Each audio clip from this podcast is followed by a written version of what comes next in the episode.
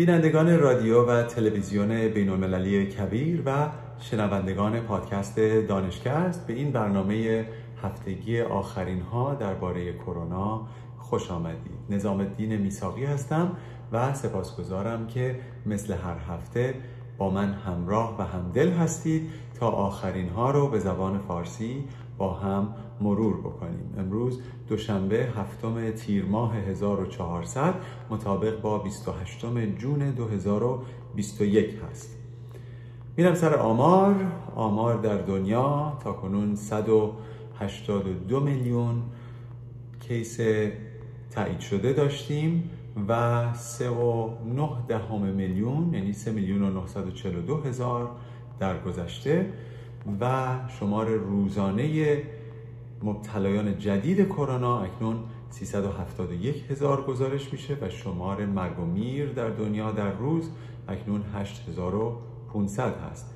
در آمریکا 34 میلیون و 500 هزار تا کنون مبتلای تایید شده داشتیم و 619 هزار تا کنون درگذشته داشتیم. شمار روزانه کیس ها اکنون 6500 هست یکی از پایین ها در تاریخ پاندمی و شمار درگذشتگان در روز حدوداً 360 نفر گزارش میشه. در ایران 3 میلیون و 180 هزار مبتلا تا کنون تایید شده داشتیم. من تایید می‌کنم روی واژه تایید شده به خاطر اینکه بسیاری از کسانی که کووید 19 رو گرفتن به دلایل مختلف جزء تایید شدگان قرار نمی‌گیرند یا تست نشدن و یا بیماری های دیگری داشتن یا مراجعه به پزشک نکردن یا مشکل رو به صورت خفیف یا بدون عوارض داشتن. شمار درگذشتگان در ایران 84 هزار تا کنون گزارش میشه. شمار روزانه کیس های جدید در ایران اکنون 9700 هست که از آمریکا هم فراتر هست. و شمار درگذشتگان در روز در ایران اکنون 120 نفر گزارش میشه. اما می‌رسم به آمار واکسن ها در آمریکا.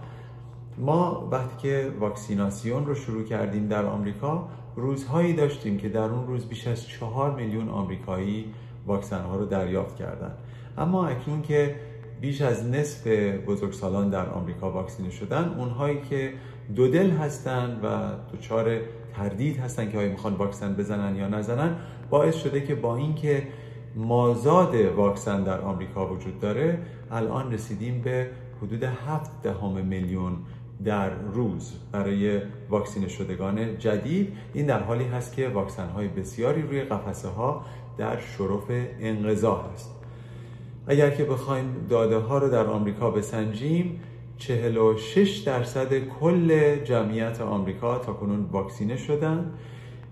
57 درصد کل بزرگ سالان تا کنون کاملا واکسینه شدن و 78 درصد کل سالان یا کسانی که بالای 65 سال دارن تا کنون در آمریکا واکسینه شدن.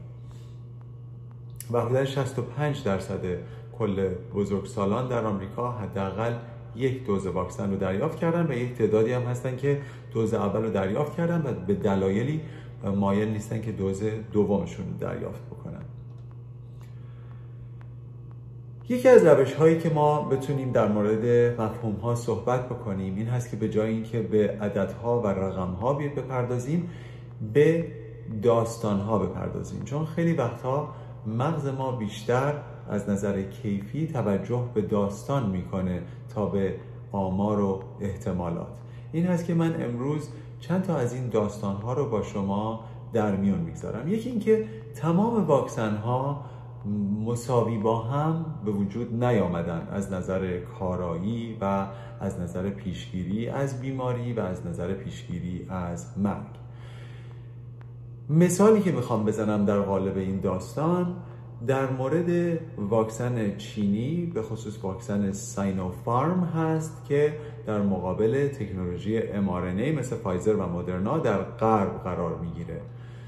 بیش از 90 کشور در دنیا واکسن چینی رو شروع کردن و درصدهای خیلی بالایی رو زدن و خیلی از کشورها به شهروندانشون قول تابستانی بدون کووید داده بودند یکی از این کشورها کشور مغولستان بود که خیلی زیاد از واکسن چینی استفاده کرده بود و همینطور بحرین قول داده بود که ما به زودی به حالت نرمال باز خواهیم گشت و همینطور یک کشور کوچک که به صورت جزیره هست در اقیانوس هند به نام سیشل که اونها یکی از بالاترین ها بودن مثل اسرائیل از نظر درصد واکسینه شدگان. خب این رو که میایم مرور می‌کنیم الان در بسیاری از کشورهایی که خیلی زیاد درصد بالایی از واکسن چینی زدن در جای جای اونجاها آوتبریک هایی هست از کووید 19 هنوز. و برای مثال من می‌خوام سیشل رو کشورش رو با کشور اسرائیل مقایسه بکنم. چون سیشل درصد بسیاری بالایی از واکسن Sinopharm چینی زده بود و اسرائیل درصد بسیار بالایی از واکسن فایزر زده بود. خب case هایی که در بین واکسینه شدگان الان داریم می‌بینیم در اسرائیل حدودا پنج نفر در هر یک میلیون هست. در حالی که در سیشل که واکسن چینی زده بودن حدودا 716 نفر در هر یک میلیون هست یعنی بودن. 16 برابر ریسک بیمار شدن با واکسن چینی وجود داره. حالا چرا من در این مورد مقداری صحبت می‌کنم؟ دلیلش این هست که در کشور خود ما که می‌دونیم تاریخ بسیار زیبایی از واکسن ساختن داشتیم در صد سال گذشته به خصوص پیش از واقعی 57 الان واکسنی که تحت نام برکت برای ایرانی ها در دست اجرا هست و حتی رهبری حداقل به صورت سوری در تلویزیون ظاهر شد و واکسن رو دریافت کرد به نظر میاد که مثلا واکسن برکت بوده. این واکسن برکت تکنولوژیش بسیار شبیه هست به تکنولوژی های قدیم واکسن سازی که ساینوفارم چینی هم همون روش رو از نظر فناوری پیش گرفته بود. و این تکنولوژی تکنولوژی ویروس غیرفعال هست. یعنی که شما میاد خود ویروس رو در سلول های کلیه میمون رشد می‌دید در تیراژ بسیار بالا و انبوه و بعد یک ماده شیمیایی به این ویروس ها می‌زنید که میره میچسبه به متریال ژنتیکی این ویروس یعنی به ایش و توانایی تکثیر رو از این ویروس در بدن می‌گیرید. اما تمام اون برجستگی های پروتئینی که روی ویروس هستن هنوز وجود دارن. پس بدن ها می‌تونن مقدار ایمنیزایی داشته باشن نسبت به این. ولی خب اینا تکنولوژی های قدیمتر هست که شما ویروس غیر فعال رو تزریق می‌کنید. خب اگر که داده های ساینوفارم به این گونه هست که حتی در کشورهایی که یکی از بالاترین درصدهای واکسینه شدگان رو دارن هنوز مشکل اوتبریک کووید 19 وجود داره من فکر نمی کنم که واکسن برکت که از همون فناوری داره استفاده می‌کنه قرار هست که خیلی بهتر باشه. به هر صورت آینده خواهد گفت که کدوم واکسن ها کارایی بهتری خواهند داشت و در کدام کشورها کنترل کووید 19 بهتر عمل خواهد کرد تا کشورهای دیگر. داستان دیگری که می‌خواستم برای شما بگم از مناتی کانتی در ایالت فلوریدا هست. در اون کانتی یک اتفاقی افتاد در هفته گذشته که بسیار جالب بود. در یک سازمانی که متعلق به دولت فلوریدا بود که بسیاری کارکنان زیادی داشت و اونجا هم الان دیگه ماسک ها و محدودیت ها برداشته شده یک نفر که خودش مبتلا به کووید بوده و گویا نمی‌دانسته چون به صورت بسیار خفیف داشته میره سر کار. ایشون در بخش آیتی یعنی قسمت کامپیوتر کار می‌کرده و خب خیلی ها در اون منطقه در دفتر ایشون کار می‌کردن. متاسفانه بسیاری در که در همون محل کار بودن و شاغل بودن بیمار میشن. از این بسیاری تعدادشون بیمارستانی میشن و متاسفانه دو نفر تا کنون جان خودشون رو از دست دادن به خاطر این outbreak ی که اتفاق افتاده. و خب همه گیرشناسان آمدن و شروع کردن contact tracing یعنی اینکه ببینن که از کجا شروع شده بیمار شماره صفر کدام بوده و چه کسانی در معرض ایشون قرار گرفتن.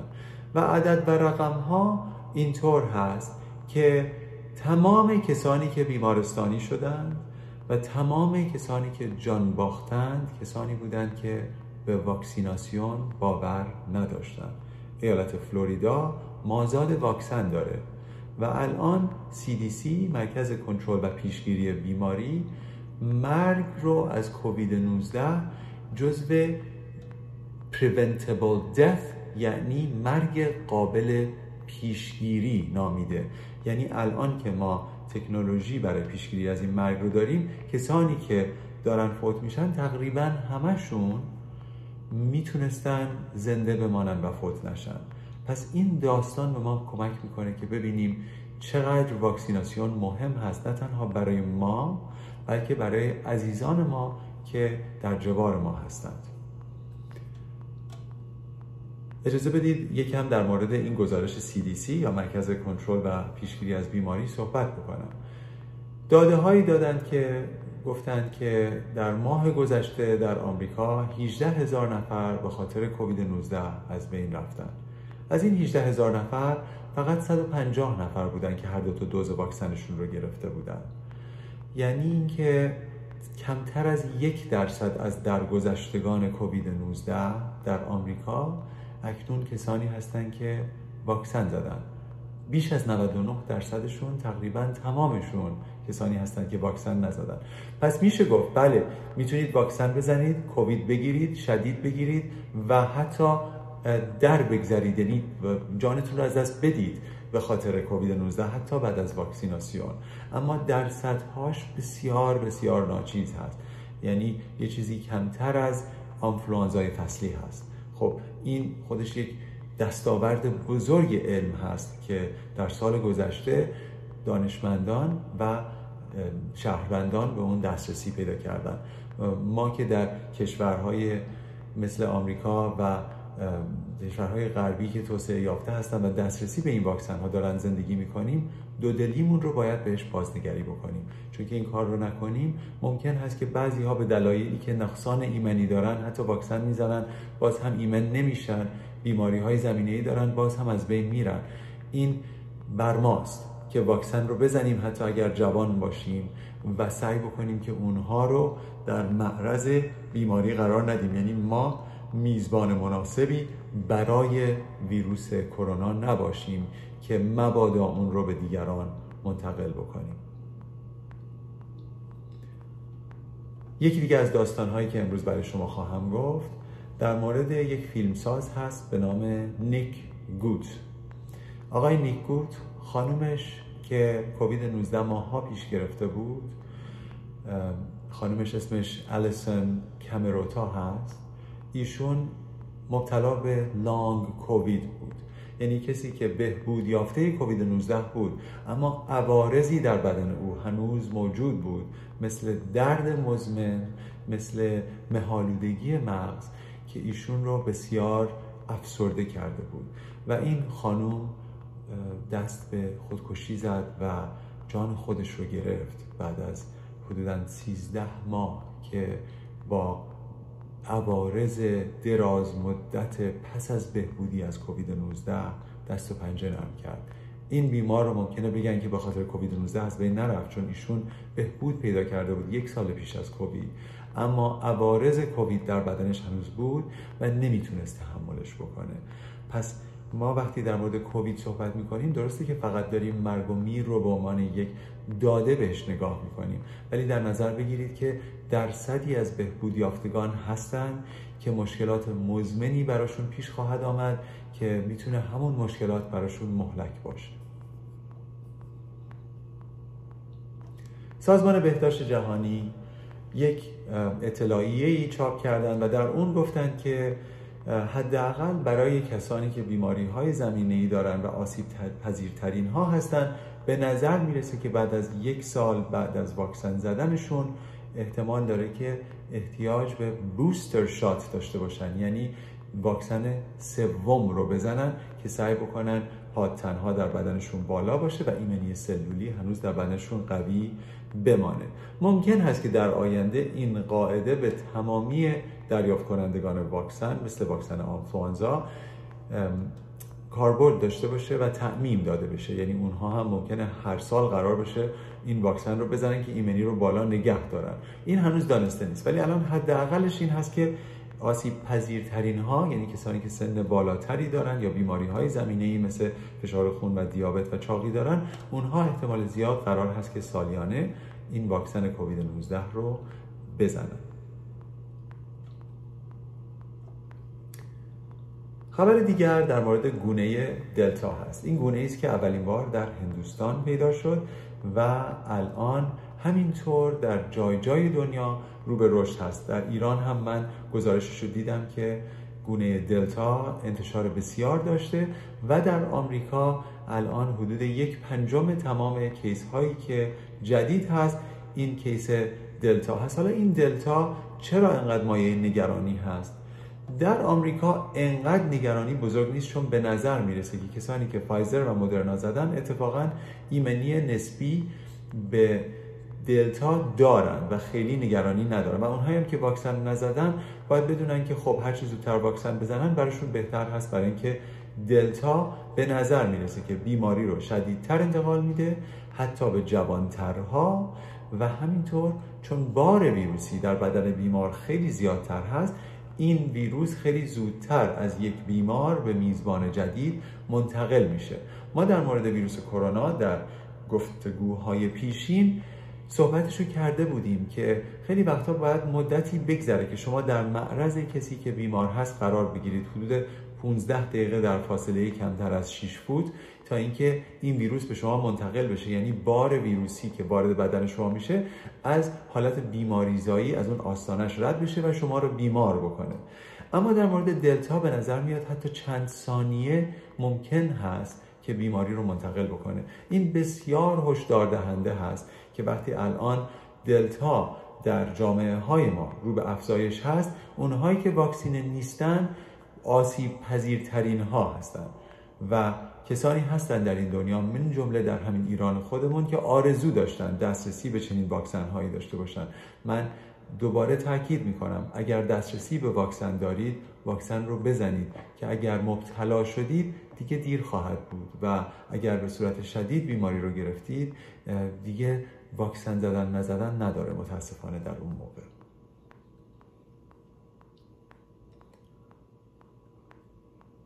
همینطور خانم روشل والنسکی خانم دکتر فرمودن که تقریبا تمام واکسن هایی که ما داریم 100 درصد ضد بیماری شدید و مرگ نسبت به کووید 19 کارایی دارن و ایمنیزایی دارن و برای همین گفتند که مرگ از بیماری کووید 19 اکنون در آمریکا یک مرگ قابل پیشگیری است. خب.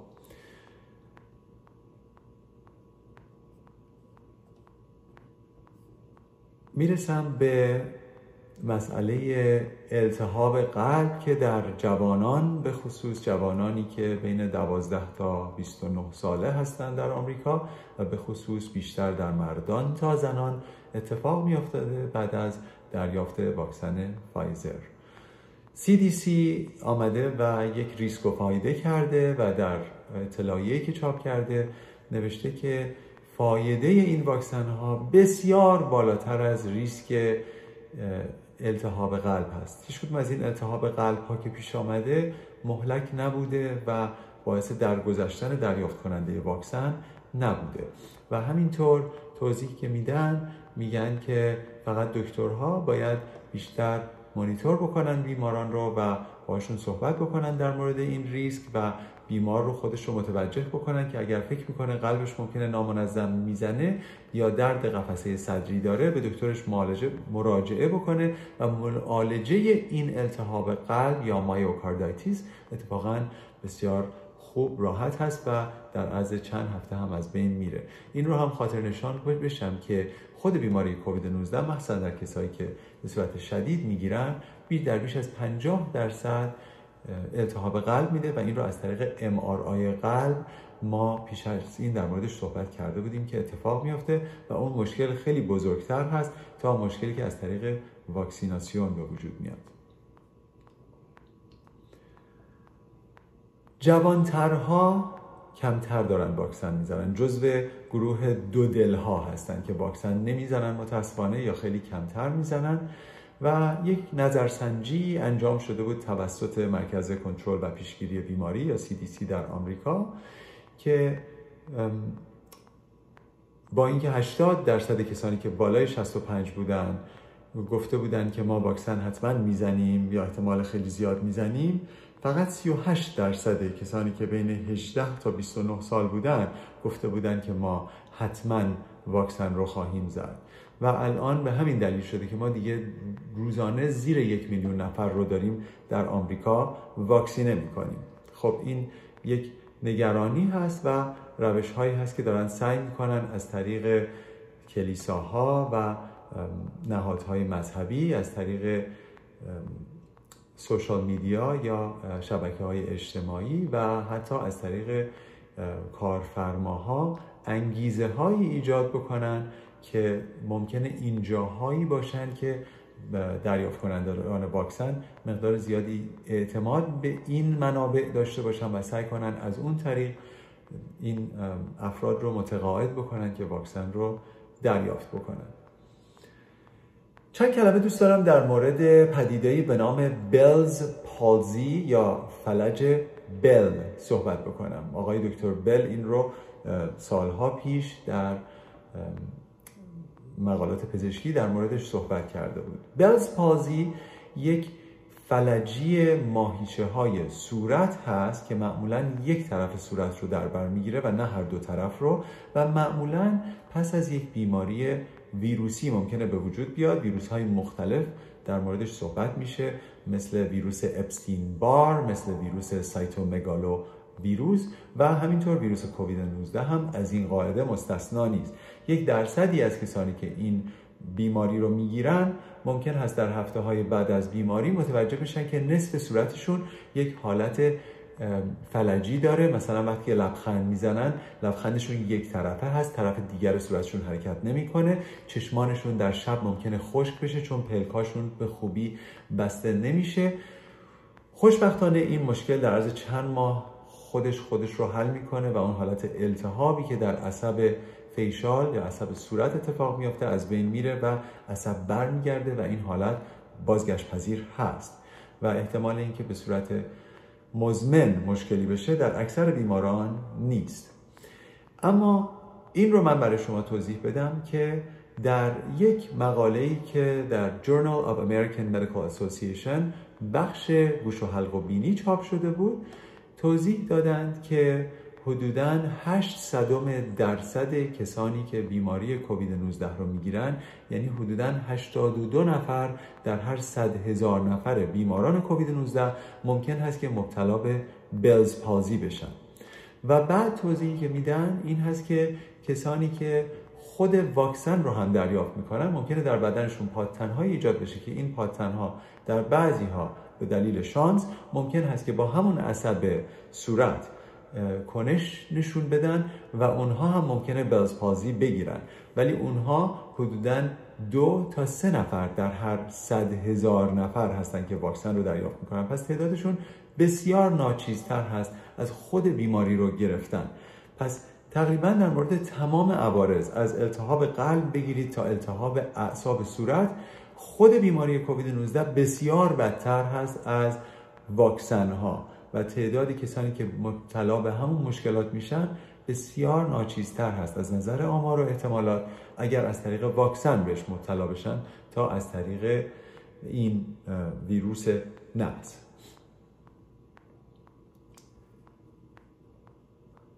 یک نظرسنجی دیگری بود که این هم در موردش بخواستم صحبت بکنم که مرکز پابلیک افیرز در آمریکا انجام داده بود.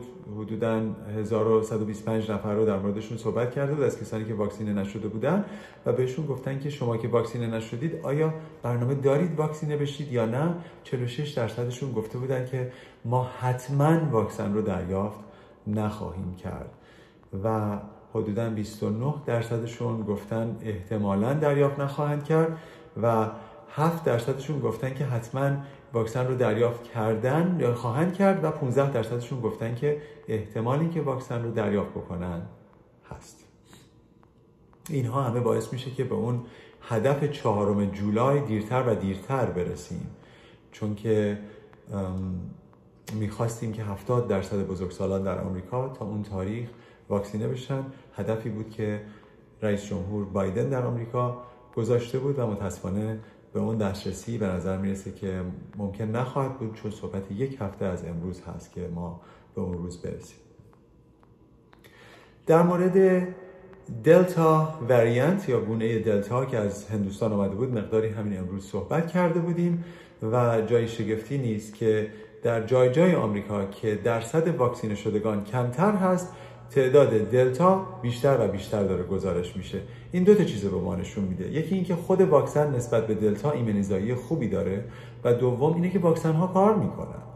برای اینکه در جاهایی که واکسن کمتر زده میشه outbreak کووید 19 بیشتر هست. در جاهایی که بیشتر زده میشه outbreak کمتر هست. در ایالت های شمال شرق آمریکا مثل ماساچوست و ورمانت و نیو همشایر تقریبا عدد و رقم ها انقدر پایینه که همه چیز به حالت نرمال برگشته ولی در ایالت های مثل میسیسیپی و الاباما دارید می‌بینید که مشکل در جای جای مختلف مثلا در یک کانتی هایی که خیلی عددشون کمتر هست ولی زیر سی درصد بزرگسالان واکسینه شدن مشکلات بزرگتر هست. یه توضیحی هم می‌خوام بدم در مورد سندروم گیان بره یا گیلیان بره البته اون الش اینجوری باید تلفظ بشه که گیان بره هست. گیان بره برای بسیاری از کسانی که در رشته های پزشکی فعالیت می‌کنن ناآشنا نیست. این یک بیماری پیشرونده عصبی است که در دستها و پاها احساس سر شدن و احساس فلجی ممکنه دست بده و همینطور در دهه هفتاد اتفاق افتاده بود که بعد از دریافت واکسن آنفلوانزا یه تعدادی مبتلا به این سندروم گیانبره شدن و بعضی از اونها انقدر پیش رونده بود مشکل که فقط مشکل به فلج شدن دست و پاها نبود بلکه زده بود به ماهیچه تنفسی یعنی دیافراگم و بعضی از اینها احتیاج به دستگاه های تنفسی داشتن. خب در ژورنال Annals of Neurology که بر اساس تحقیقاتی هم در هندوستان و هم در انگلستان بود توضیح دادن که بعد از دریافت واکسن کووید 19 به خصوص واکسن استرازنکا آکسفورد چند نفر مبتلا شدن به این سندروم گیلن باره و تا کنون هفت نفر از اینها گزارش شدن. تعداد بسیار ناچیز هست ولی خب گزارشش هست و معمولا بعد از دو هفته از دریافت واکسن اینها مبتلا شدن و معمولا بعد از دوز اول و بسیاری از این بیماران ریفلکس هاشون رو از دست دادن. اگه یادتون باشه ریفلکس اونه که با چکش می‌زدن به زانومون و زانو و پامون میجهید. حالت areflexic پیدا کردن و از حالت کمر به پایین حالت فلجی پیدا کردن و 6 تا از این هفت نفر رفتن به طرف بیمارستان و احتمال اینکه respiratory failure یعنی نارسایی تنفسی پیدا کنن چون ماهیچه دیافراگمشون تحت تاثیر قرار گرفته بود هم اتفاق افتاد. حالا ریسکش چی هست که همچین بیماری عصبی پیشرونده ای ممکنه در دریافت کنندگان به وجود بیاد؟ ریسکش 58 دهم در هر یک میلیون هست. یعنی باز هم وقتی که ریسک و فایده می‌کنید می‌بینید که باز هم واکسینه شدن بسیار بهتر از واکسینه نشدن هست. اما این هم گزارش شده در بسیاری معدود از افراد این اتفاق میافته. شما وقتی از منزلتون می‌خواید برید سر کار رو برگردید ریسک تصادفتون خیلی از این عدد رقم ها بیشتر هست. ولی خب باز هم سر کار میرید و برمیگردید چون ریسک و فایده می‌کنید. این هم مسئله ریسک و فایده هست. احتمالش بسیار کم هست و معمولا هم این مشکل خودش محدود هست و بعد از چند ماه برمیگرده و بیماران با حالت نرمالشون برمیگردن. مثل همونی که توضیح دادم در مورد بلز پازی که عصب ممکن از کار بیفته و بعد از مدتی برگرد. سازمان بهداشت جهانی ابراز نگرانی کرد نسبت به گونه دلتا همون گونه هندوستانی که در موردش صحبت کردیم و در مورد به خصوص جاهایی مثل انگلستان که در اونجا سیر سعودی داره این گونه و همینطور در روسیه که وقتی که عدد و رقم ها خیلی اونجا بالا رفت کاخ کرملین در این مورد صحبت کرد که این به خاطر گونه هندی هست که در اونجا موج سوم رو ایجاد کرده. اتفاق دیگری که افتاده این هست که بسیاری از کسانی که مقداری بزاعت کمتری دارن و تحصیلات کمتری دارن بیشتر ترجیح میدن که از روش های ثابت نشده برای مقابله یا پیشگیری از کووید 19 استفاده بکنن تا واکسن بزنن و تا اینکه برن و به دوا دکتر مراجعه بکنن و دیرتر میرن پیش دوا دکتر و مراجعه می‌کنن و مشکلاتشون بیشتر میشه. مثلا میرن به صورت وریدی یا آیوی ویتامین دریافت می‌کنن یا خیلی گرون میرن یه سری تراپی های پپتید دریافت می‌کنن که در خیلی از جاهایی که طب علفی یا طب های متفاوت از طب امروزی ازش استفاده می‌کنن مثلا هزار دلار از اینها می‌گیرن که همچین درمان های که در گیومه بهش میگن طبیعی به این بیماران بدن و بهشون میگن پیشگیری از کووید 19 میشه به صورت طبیعی و اینها باور می‌کنن و میرن این کارا رو می‌کنن و از واکسن زدن جلوگیری می‌کنن. متاسفانه. متاسفانه اینها هیچ کدوم ثابت شده نیست و کسانی که در شبکه های اجتماعی این گونه درمان ها و پیشگیری ها رو در موردش دارن صحبت می‌کنن چنین افرادی رو که خیلی راحتتر باورپذیر هستن رو به سوی خودشون جذب می‌کنن و اونها رو باز میدارن از اینکه برن و واقعا از روش هایی که ثابت شده مثل واکسیناسیون استفاده بکنن. برای همین دوست داشتم که این هشدار رو بدم که فکر نکنید که هر جایی که شبیه کلینیک پزشک هست و چند نفر با کت سفید میان و با شما صحبت می‌کنن و به شما آیوی می‌زنن حالا ویتامین می‌زنن یا هر چیزی همه اینها برابر هستن با هم. همه اینها با هم برابر نیستن. چه بسا روش هایی که اصلا پایه علمی ندارن و فقط برای ایجاد درآمد برای این کلینیک ها از افرادی باورپذیر مثل این قشر آسیب پذیر دارن سوء استفاده می کنند